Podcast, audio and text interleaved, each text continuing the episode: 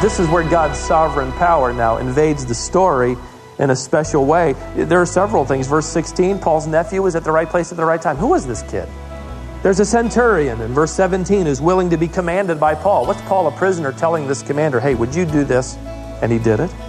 And then finally, verse 23, the might of the Roman army now surrounds Paul like a king.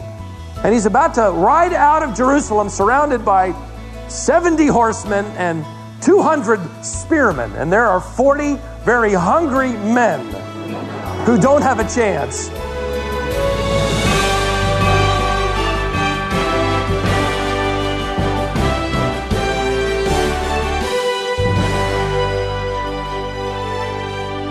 This might be embarrassing to think about, but have you ever lost your temper? Maybe someone said something to you and you responded in angry frustration. Maybe you had to apologize later as things cooled down a little bit. If that's happened to you, you're going to be encouraged from Stephen's message today. You see, even the Apostle Paul reacted angrily and blew his testimony in front of a crowd. It can happen to any of us. But the good news is that even when we are unfaithful, God remains faithful. Welcome to Wisdom for the Heart. Today's message is called Losing Your Cool. Rudyard Kipling wrote a poem several decades ago with some famous lines in it, uh, a poem entitled If. Hear the words If you can keep your head when all about you are losing theirs and blaming it on you. If you can trust yourself when all men doubt you, but make allowance for their doubting too. If you can wait and not be tired by waiting or being lied about, refuse to deal in lies, or being hated, don't give way to hating. If you can talk with crowds and keep your virtue, then you'll be a man, my son. Perhaps the best known line of this poem is the first line, which says, in effect, You have arrived. You are truly mature if you can keep your head when all about you are losing theirs and blaming it on you. Uh, the people that have displayed character like that would be part of an elite group of people that I'm sure we would hear ourselves saying of them something like, man, they have it together. Uh, when everybody else is losing their heads, they are keeping theirs. They are keeping their cool. They are keeping control of their emotions. If there is anybody in the New Testament that you and I would agree that had it together, it would have been the Apostle Paul, right? If there is anyone who could keep his head, it would be him. But even Paul lost his cool. And I invite your attention to that uh, moment in the book of Acts. Let's return there in our study through this book. And in fairness to Paul, let's refresh our memories with what brought him to this moment. I think we would all agree that we probably would have as well.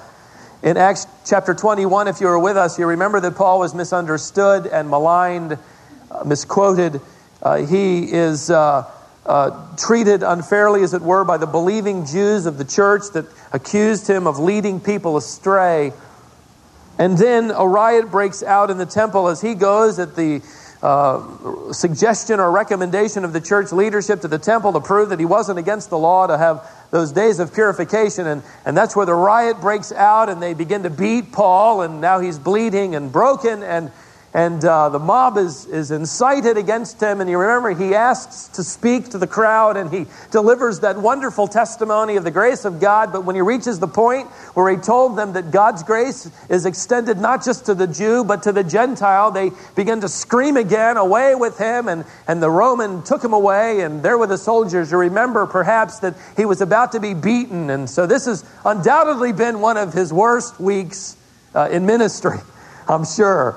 Uh, then you get to chapter 23, and he finally stands before the Jewish Supreme Court, the high court of the land, the Sanhedrin, these 70 men. And Paul, verse 1, looking intently at the council, said, Brethren, I have lived my life with a perfectly good conscience before God up to this day. And the high priest, Ananias, commanded those standing beside him to strike him on the mouth. Then Paul said to him, God is going to strike you, you whitewashed wall. Frankly, Paul had had it. Uh, this slap in the face was the straw that broke the apostles' cool. And he, he lets loose here a string of, of inappropriate and disrespectful words that, as soon as they're out of his mouth, I believe, from what happens next, he, he wished he could have them back. Paul isn't finished, by the way. Look, look at the next phrase. Uh, and do you sit to try me according to the law, and in violation of the law, order me to be struck? Now, now Paul's right here, you know. Uh, the high priest who is seated there to administer the law breaks the law. You don't administer punishment before the verdict is rendered. And so the one that was supposed to protect the law, seated before the man who was there accused of being a lawbreaker, now breaks the law himself. It was because of, however, that whitewashed wall bit that the bystanders responded to Paul in verse 4 Do you revile God's high priest? They're going back to that first part. And Paul said, Oh, I, I was not aware, brethren, that he was high priest, for it is written, You shall not speak evil of a ruler of your people. This is, by the way, one of those texts that has drawn some men and students of the word to believe that Paul's thorn in the flesh was his eyesight, his poor his difficulty with his eyesight. This was his physical infirmity. Uh, for whatever reason, Paul admits his error, though, immediately and apologizes for his angry words against the highest office in the land. If there's anybody you're going to insult, it's not this one. Paul goes on, I think probably realizing the trial is for the most part over, and he certainly won't get a fair hearing now. In verse 6, perceiving that one part were Sadducees and the other Pharisees, he knew that, Paul began crying out in the council, Brethren, I am a Pharisee, a son of Pharisees, and I am on trial for the hope and resurrection of the dead. Verse 7 And as he said this, there arose a dissension between the Pharisees and the Sadducees, and the assembly was divided. For the Sadducees say that there is no resurrection, nor an angel, nor a spirit. There's no immaterial being. But the Pharisees acknowledged them all. And there arose a great uproar, and some of the scribes of the Pharisaic party stood up and began to argue heatedly, saying, We find nothing wrong with this man. Suppose a spirit or an angel has spoken to him. And as a great dissension was developing, the commander was afraid Paul would be torn to pieces by them and ordered the troops to go down and take him away from them by force and bring him into the barracks. This poor commander has rescued Paul from three riots now, and here's another one. Now let's stop for a moment and kind of pull some things together. Paul had dreamed for months, perhaps even longer, of this moment of being able to return to Jerusalem and to speak to men that he knew. In fact, when he addressed the Sanhedrin, he didn't use the, the typical protocol uh, address, at least the initiation of it, which referred to these men as, O rulers of Israel, O elders of the people. He said, brothers. He had been a member of the Sanhedrin. In fact, in a later chapter, he references the fact that he voted with them and only a Sanhedrinist could vote in that matter. He, he knew these men and he had longed for the day when he could return to men he knew by name and tell them of the gospel of Jesus Christ. Now, the trial had gotten out of hand almost immediately, and he knew the problem had been his uncontrolled tongue, his own anger. Actually, uh, the failure of Paul fell on three different fronts. Let me give you three of them. Number one, he reacted in angry frustration. We talked about that, but let me make another side note. The whited wall was a reference to a wall that was decaying, that someone had covered with a, a fresh coat of paint to cover the corrosion, to cover up the decay. It's kind of like the the house that Marcia and I bought is about 25 years old and it had been freshly painted. We discovered why later. Uh, that's the reference uh, here. Uh, the only other time this phrase is used is uh, a moment when Jesus Christ told the Pharisees and scribes that they represented whited sepulchres. That is, whited uh, gravestones, headstones. The, the point was a month before Passover, they would put a fresh coat of white paint on all the headstones to warn people that they were getting near one, because if they touched one, they would be ceremonially unclean, unable to celebrate in the Passover. And so they would, they would whitewash the headstones. He was in effect saying to the religion of his day the same thing that we can say to the religion of our day. It looks good, but it represents death, not life. He was telling the high priest that he looked good. He represented something that was supposedly good, but this man was really representing death, corrosion, decay. Very powerful metaphor. Number two, he apologized with a minimal recantation. He said the least amount possible. We've been there, haven't we?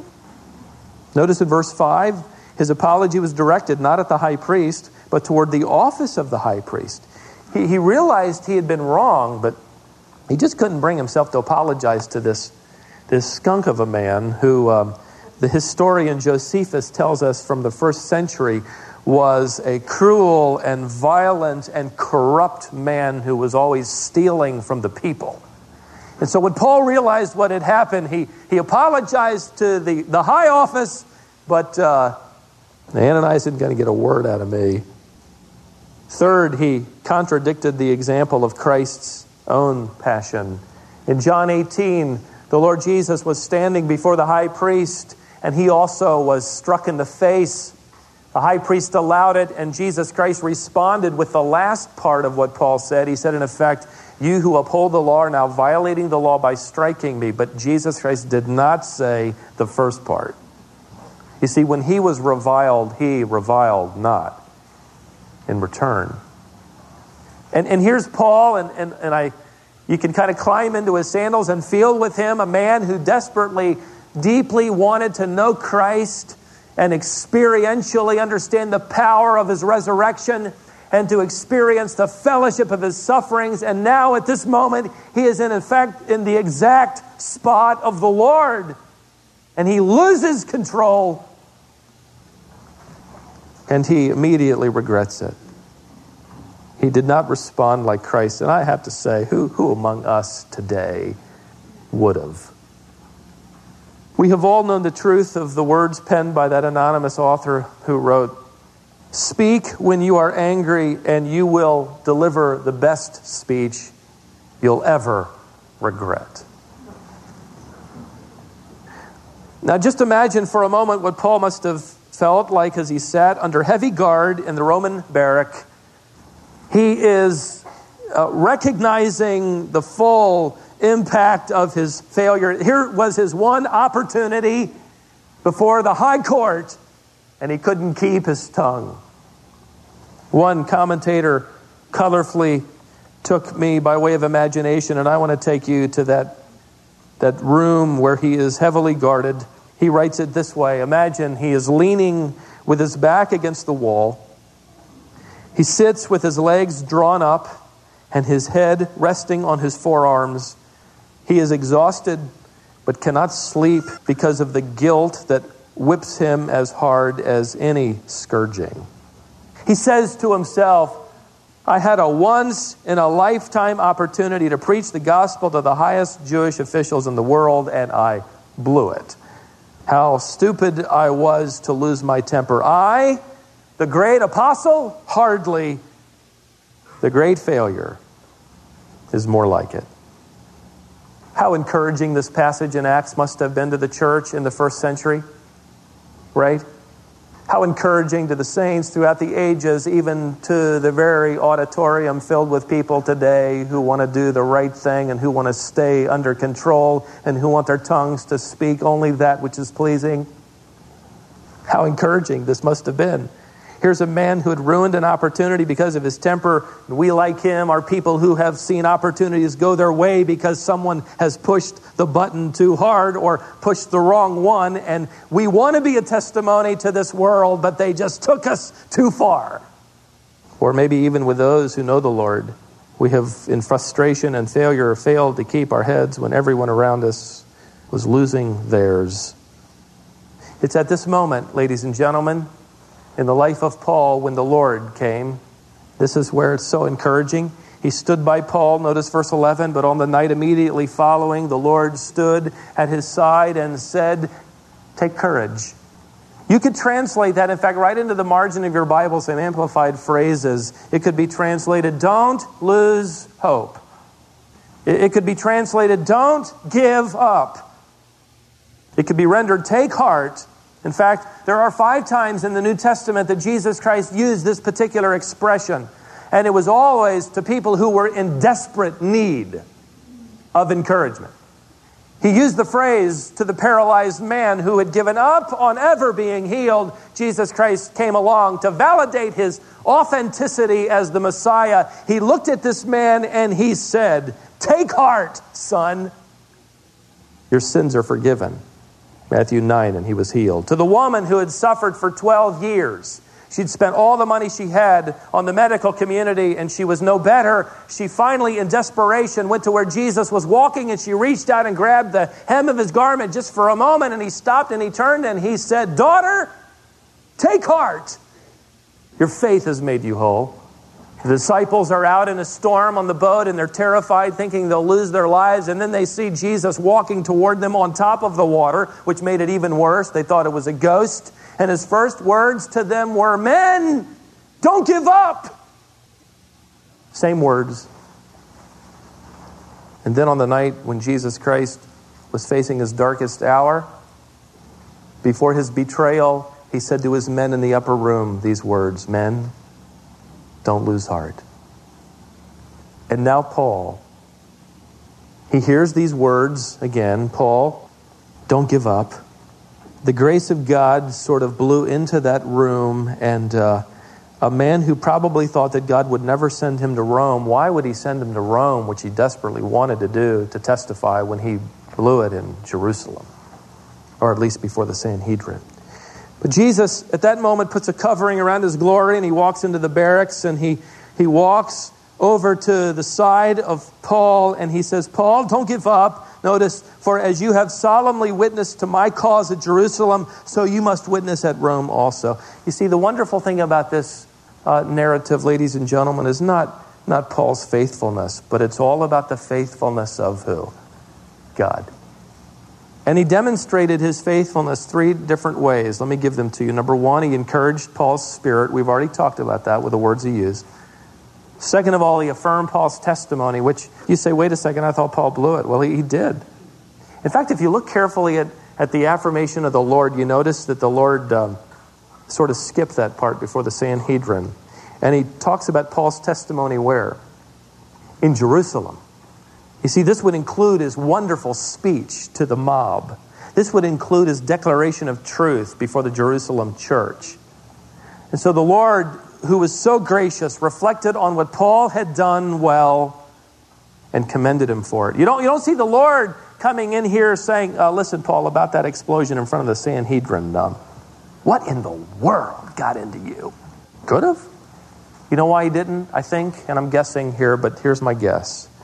Because the Lord knew that Paul knew that he had ruined an opportunity in fact, in light of what the Lord is doing and reinstating him and his vision, implies to me that Paul has already dealt with that before the Lord. Maybe like you have dealt with it in your time when you knew that you ruined it, you lost the opportunity, you, you lost your cool. The third revelation of God's faithfulness was that he announced Paul's future. Verse 11 Paul, you're going to Rome. That must have been so encouraging. That's like striking out and in the ninth inning, the bases are loaded, two out, you're up, and you let three go by. And the coach the next day says, You're starting. Paul, you, you, you did ruin this opportunity here, but, but you're still in the game. Now, the conspiracy is in motion while our clock is ticking. We better hurry. Verse 12 when it was day, the Jews formed a conspiracy and bound themselves under an oath, saying that they would neither eat nor drink until they had killed Paul. That's a nice group of men. And there were more than 40 who formed this plot. By the way, these 40 men were zealots. We studied the assassins a few weeks ago.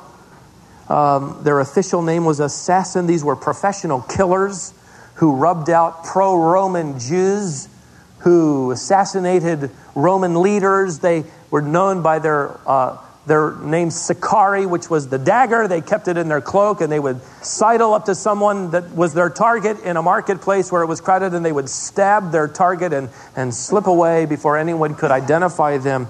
And, and one of the things that interested me enough uh, to, to bring to you here is this is, is again the relationship between Paul and the Lord, just as the Sanhedrin and the assassins are now attempting, collaborating to kill Paul. So another assassin collaborated with the high council to kill Jesus Christ. That man was named Judas Iscariot, derivative of Sicarii. He was an assassin, he was a man of the dagger. And he had associated himself with Jesus Christ, thinking that Jesus Christ would overthrow Rome, and so I'll throw in my political lot with him. But when he realized that Jesus Christ was going to hang on a cross and die, he betrayed him. Well, here there are 40 Judases, 40 devoted men to the plan to kill Paul. And you notice they vow not to eat or drink until he is dead. Well, they're going to lose a lot of weight. Skip to verse 16.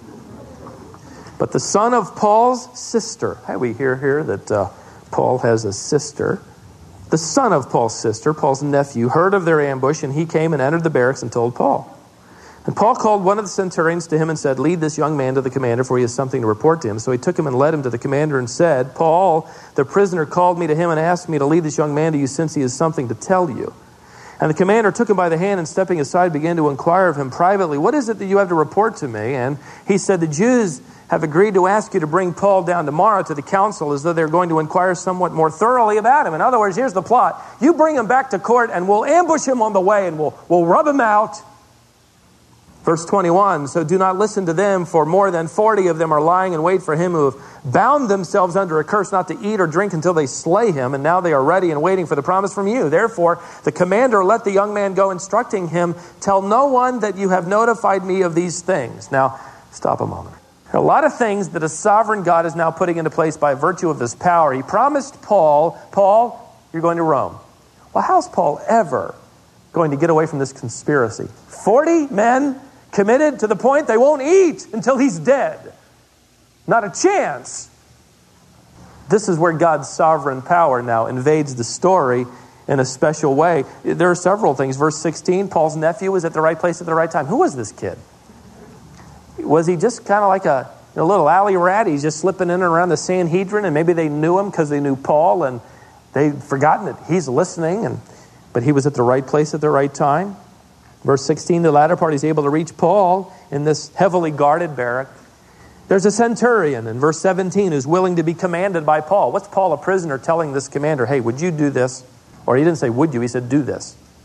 And he did it. Verse 22, the nephew's able to slip away without anybody knowing. And then finally, verse, well, another thought, verse 23, the might of the Roman army now surrounds Paul. Look at verse 23. And he called to him two of the centurions and said, Get 200 soldiers ready by the third hour of the night to proceed to Caesarea with 70 horsemen and 200 spearmen. Can you imagine this? Here's Paul protected like a king. And he's about to ride out of Jerusalem surrounded by 70 horsemen and 200 spearmen. And there are 40 very hungry men who don't have a chance. Another thing, the commander here, just before Paul leaves, was moved to write a letter on behalf of Paul. Verse 26 Claudius Lysias to the most excellent governor Felix, greetings. When this man was arrested by the Jews and was about to be slain by them, I came upon them with, a, with troops and rescued him, having learned that he was a Roman. And wanting to ascertain the charge for which they were accusing him, I brought him down to their council, and I found him to be accused of a question about their law, but under no accusation deserving death or imprisonment. Wow. What would motivate a pagan Roman commander to put his reputation on the line for an unknown Jew that has caused him nothing but trouble for the last few days? A sovereign God who holds the heart of the king in his hand, and he can turn it any way he wants. Three things. The death of God's servants can occur only when God, who is in control of all things, is ready. Stephen preached one sermon. You remember in the book of Acts? His, that was his last sermon. He was stoned to death. Here, Paul, he's in one riot after another, and he's still breathing. Why? Because God is sovereign and his servants do not die premature death. Second, the failure of God's servants most often occur when they forget that God is sovereign. You lose control when you forget that God is in control. You have taken upon yourself far too much responsibility when it comes to testifying if you lose your temper in the midst of it. We forget, which leads me to the final thought. The faithfulness of God's sovereignty is not handicapped by whether or not we remember. He allows for us to forget. God's providence is not dismantled by our panic. God still had plans for him, and he still has plans for you and for me.